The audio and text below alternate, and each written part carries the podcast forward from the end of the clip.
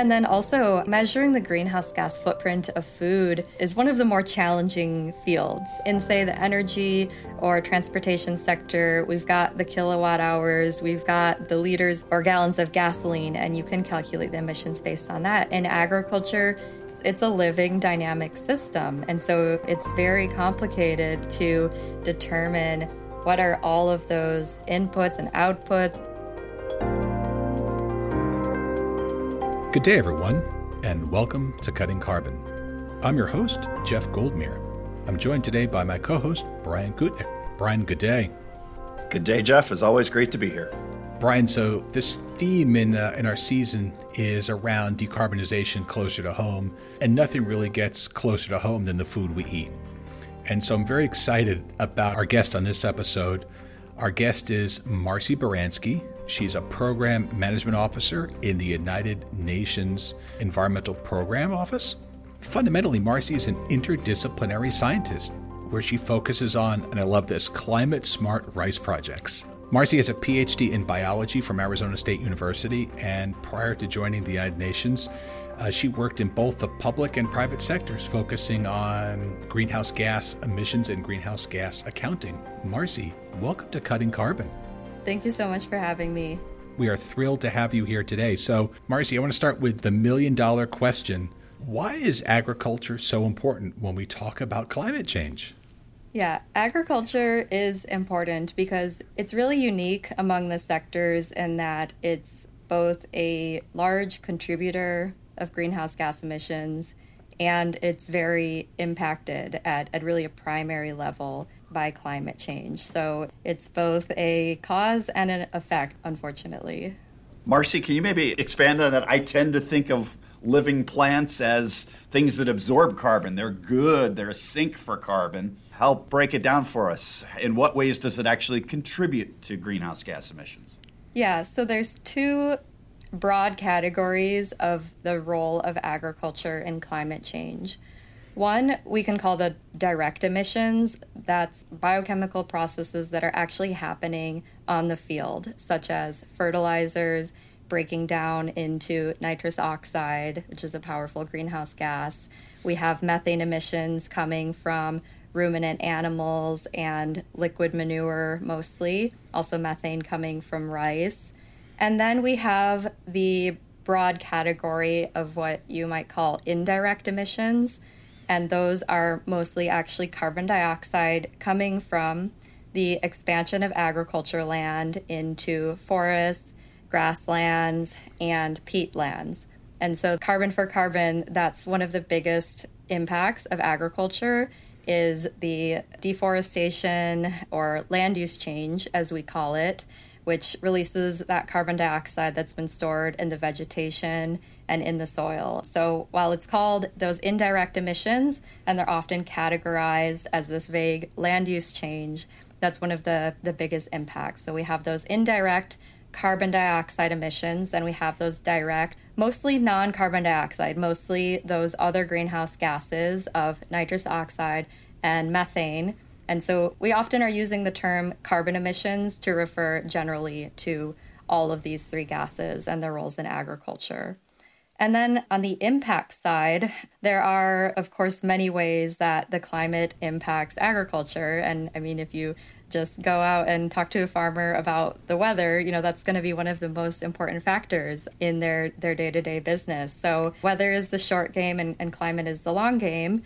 And so things like the changing rainfall patterns, changing temperature patterns, um, we're already seeing a lot of those impacts in the United States and around the world. And then you also, in some areas, such as in, in South and Southeast Asia, you have things like saltwater intrusion from rising sea levels, and just also also impacts of things like forest fires. Those can also have an impact on for example, you know, the grapes that were grown in that season can't be made into wine. So you have some of those more niche impacts also.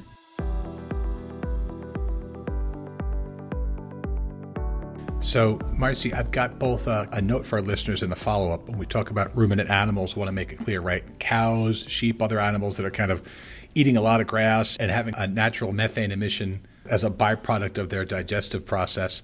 Now, you talked about land use, I think is so important, but I know a, a lot of people will go to when they think about greenhouse gases in agriculture. Well, my food is coming from halfway across the country or around the world. What's the CO2 emission or, or greenhouse gas footprint from, let's say, the use of fossil fuels in our agricultural ecosystem? Is it a large component or small compared to some of the other direct and indirect uh, causes you described? Yeah, I would say that fuel that's used for, say, transportation of field or farm equipment, it's probably going to be about less than 10% of the overall carbon footprint. Now, one thing to keep in mind is it just kind of depends how you slice it. If you're including, for example, the emissions it takes to produce fertilizer, and ship that fertilizer, that might increase it a little bit. So, in agriculture, one of the reasons that you hear a lot of different statistics about the impact of agriculture, it's about where you draw the boundary and what kind of accounting system you use, basically. But overall, the way that the food is produced has more of an impact than, say, how far it's traveled generally.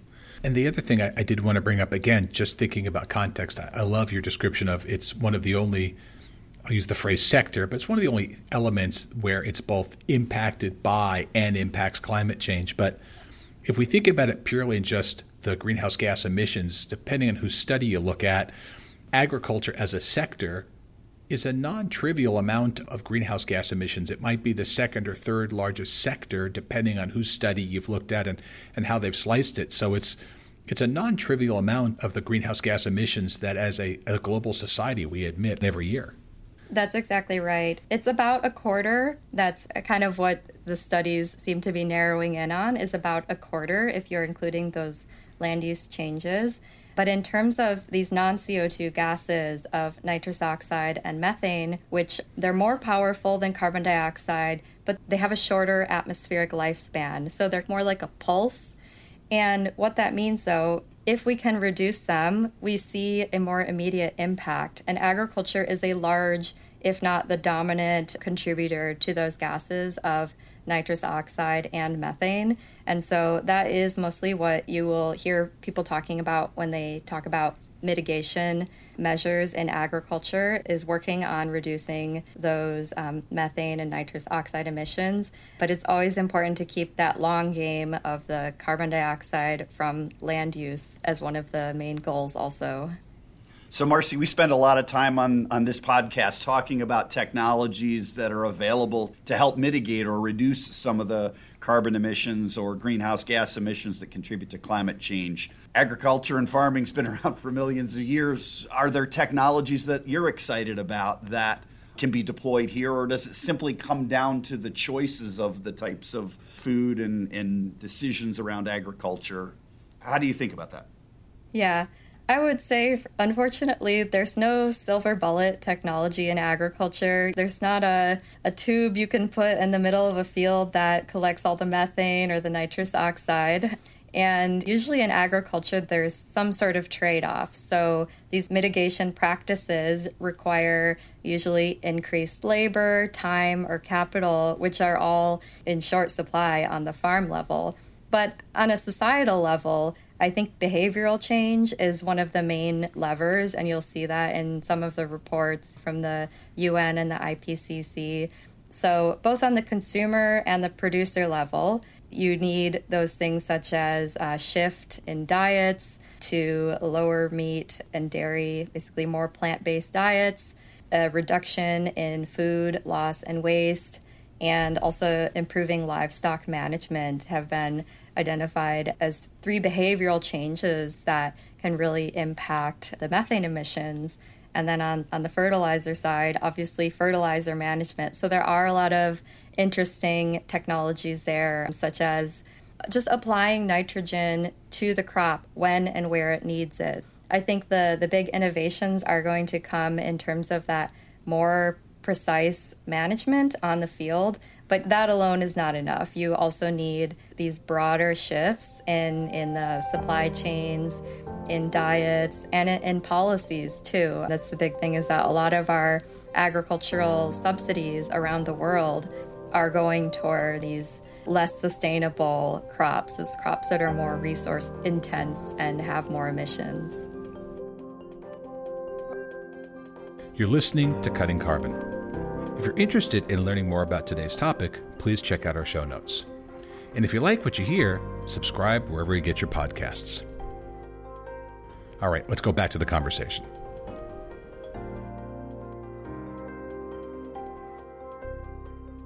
Marcy, you mentioned food waste. And, you know, I know it goes on in my household, but I think you're talking about food waste on a much bigger scale. Can you give us some insight? You mentioned that has an element to contributing to the sector's greenhouse gas emissions. Can you elaborate on that a little more? Yeah, it's food waste along the entire we can say supply chain, right? From from farm to fork. So it's food waste at the point where, well, um, even crop loss. So, the, going back to the impacts of climate change, a lot of crops are lost because of weather impacts. So, using these climate smart practices, as we say, to make crops and livestock more resilient. That's number one. In countries that we have projects like Myanmar, there's unfortunately a lot of post harvest waste. So that means once the crop's already collected, unfortunately, there's not the right resources or infrastructure to protect that harvest from things like weather or pests. So that's a big one too.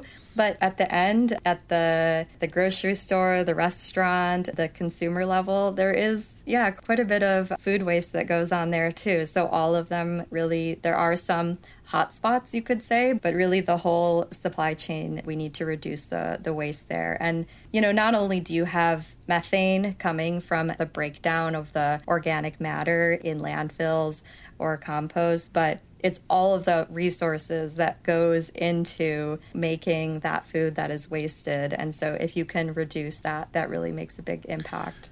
Marcy when you think about both the waste across the entire supply chain as you think about it and on top of that you compound the the transportation and delivery costs and the emissions that come in that is buying local always lower greenhouse gas emissions or are there other factors at yeah, actually, buying local is a choice that you maybe are making to support local farmers. However, from the greenhouse gas perspective, what matters more is the, the practices that were used at the place of production rather than how far the food has actually traveled. So it actually would it feels weird saying this but yeah it would be better to buy apples from new zealand that were grown in some sort of organic or biodynamic farm rather than apples grown in a really resource intensive system maybe like even a greenhouse. That's a big misconception is that greenhouses have lower emissions but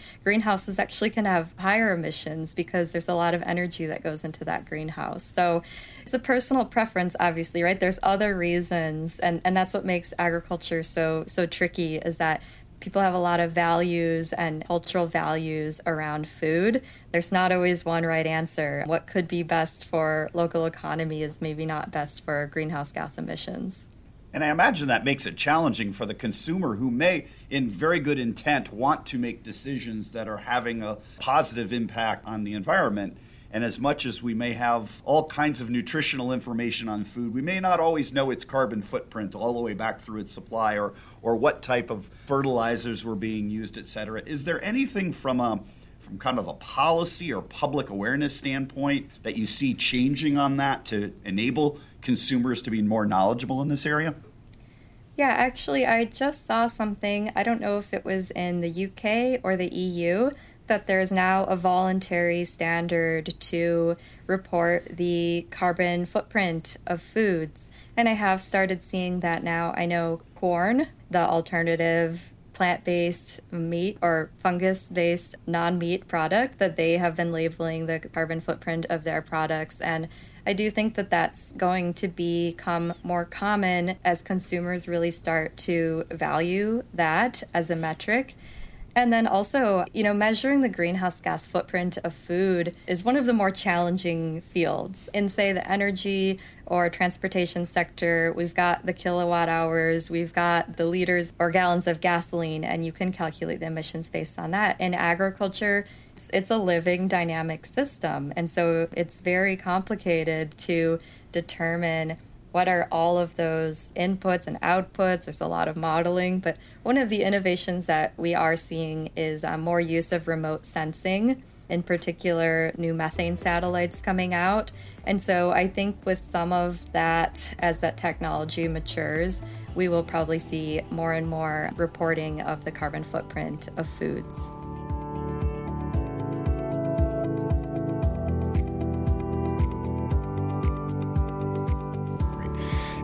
Marcy, you had mentioned livestock, and we talked about the emissions from livestock, but livestock is also a very to some degree energy intensive and land intensive uh, diet.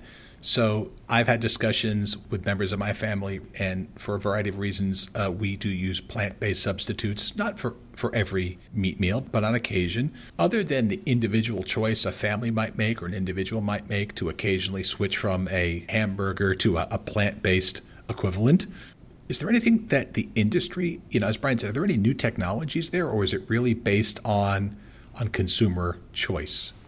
There are definitely technologies that are both currently available or that are being currently researched to reduce the emissions of livestock.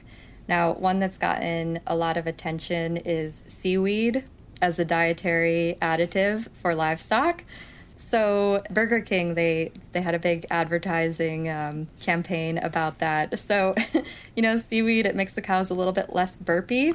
But all in all, the research is still ongoing there. Again, there's not a silver bullet, and a lot of these studies of the feed additives for livestock, they're based in very carefully controlled conditions when in reality you have these cows you know going in and out of the field. So you you can't be 100% controlling their diet. Now on the other end of the cow the manure side we do have technologies. So basically the drier the manure the less methane that it's emitting. And um, in fact if manure can be spread out and used even as a substitute for these commercially produced fertilizers, the synthetic fertilizers, then that's a win win. But the problem is that manure is difficult to deal with. It takes special machinery to dry it out. You know, if you just have too many cows, it's just not possible to compost everything. So that's why in these concentrated animal operations with pork and dairy, you're usually dealing with liquid manure. It's, it's, sitting in ponds and creating methane from that anaerobic bacteria. So, one solution there is to use what's called an anaerobic digester, or um, in other countries called a, a biogas plant or a biodigester. And so, that is taking that manure and putting it in a vat and then capturing the methane from that. And then you can further process it and use it even as fuel. There are a lot of challenges of doing that in the US. However, there are a few hundred of those in the US. When you look to Europe, though, that's more like a few thousand. So it's just an infrastructure challenge, I think, in the US, but there are some technological solutions there in livestock. But the main thing, again, with the land use is that a lot of this deforestation is being driven by increasing demand for animal products. And so without addressing that fundamentally, that's still going to be occurring.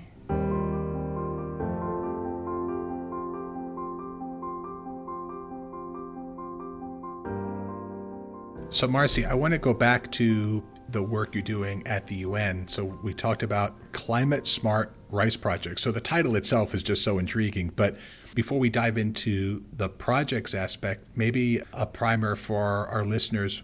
Why is rice so important as a dietary element or part of our agricultural system? What's the importance societally? Yeah, rice is a staple food, really a large portion of the diet for about 3.5 billion people around the world. So, primarily, it is a major source of calories for a lot of the people living on this planet. But unfortunately, rice cultivation is a leading driver of habitat loss in wetlands and forests. It also uses one third of the world's fresh water. So it's it's a huge source of calories and nutrition for some people, but it's got a really big environmental footprint. And When those rice paddies are flooded, which is the traditional way of growing it, bacteria then are producing methane, and that produces about 8% of the global methane emissions are coming from rice. So, what alternatives are there, Marcy? I'm guessing there are some ways uh, in which we could maybe grow rice in a more sustainable fashion. Can you expand on that? Well, the first thing would be you could shift from rice to other crops that are less water intensive. So, under climate change, it may be something that's not even proactive, but more of a reactive in some of these regions where water supply is becoming less reliable, there will be shifts from rice to crops that, that need less water. Um, but that also could be a win-win because there could be more nutrient dense crops or you know from the farmer's perspective perhaps more valuable crops that they could be growing the second thing would be to increase the productivity and reduce the loss of rice in the field and at the harvesting stage, um, all the way to the consumer. So that's what a lot of organizations like the Food and Agriculture Organization, the International Rice Research Institute, they're really working on on that aspect of it is if you can make rice production more efficient and with less loss then you're getting more bang for your buck. That is not just in rice, but in all of agriculture, including livestock. Increasing the productivity is really going to help not necessarily reduce emissions, but produce more food with a lower ratio of emissions. And then the last thing that we're really working on at the UN Environment Program it's a practice called alternate wetting and drying. So it's actually very low technology. It's just not constantly flooding the field, letting it actually dry out a few times during the growing season. And the very simple technology there is just sticking a perforated pipe into the ground so that you can actually measure the water level. There are some ways that you can make it higher technologies, such as using sensors or using satellite data to measure the water levels. But this practice can reduce methane emissions by up to 50%, in some cases, even more, and also reduce the water use by about 15 to 30%. So it's really um, a promising strategy for places that are growing a lot of rice. However, there's a lot of challenges. It can only be implemented in places where you can turn that irrigation on and off. And that's not always possible. A lot of irrigation is not coming from groundwater pumps, but is coming from very old systems of canals and dams and sluices and, and all of these things. And you often are dealing with also each farmer has a very, very small, um, you know, places like Asia having a very, very small plot of land. So you need all of the farmers to be working together and to agree collectively on the, the irrigation practices that will be used.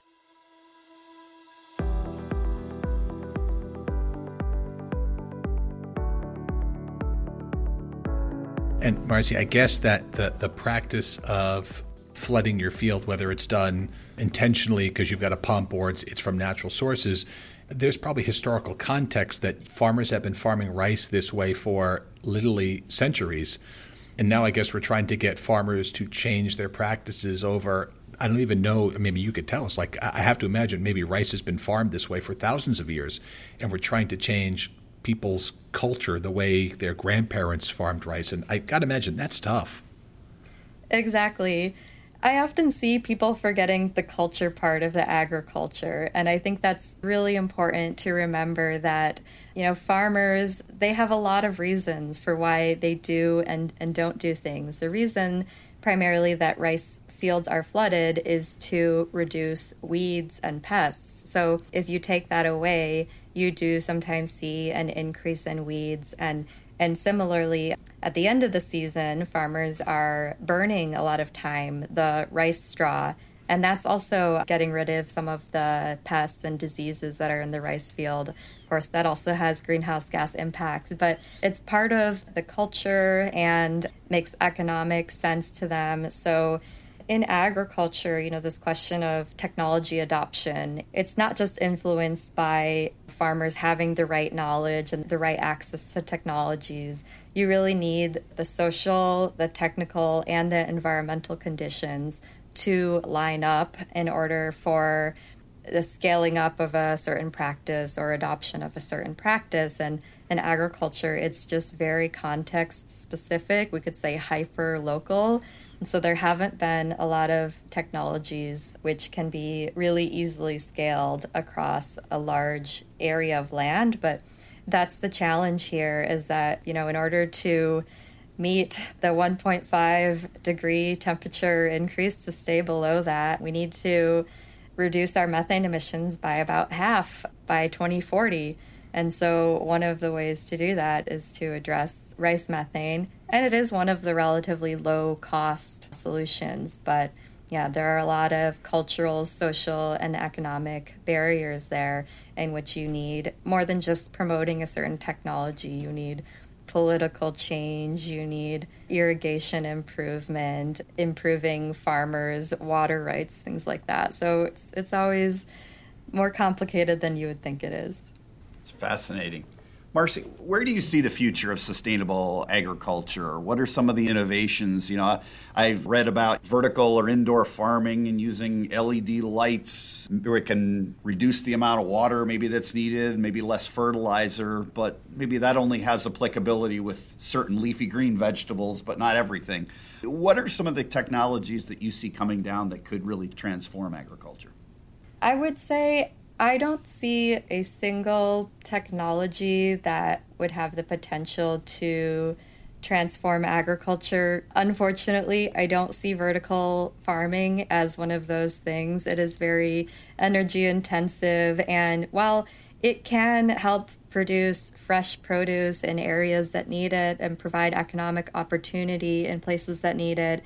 I don't really see it as a scalable solution, partly because of the massive energy use needed there. I think some of the innovations that I see coming are really in remote sensing to allow us to better manage fields using more data.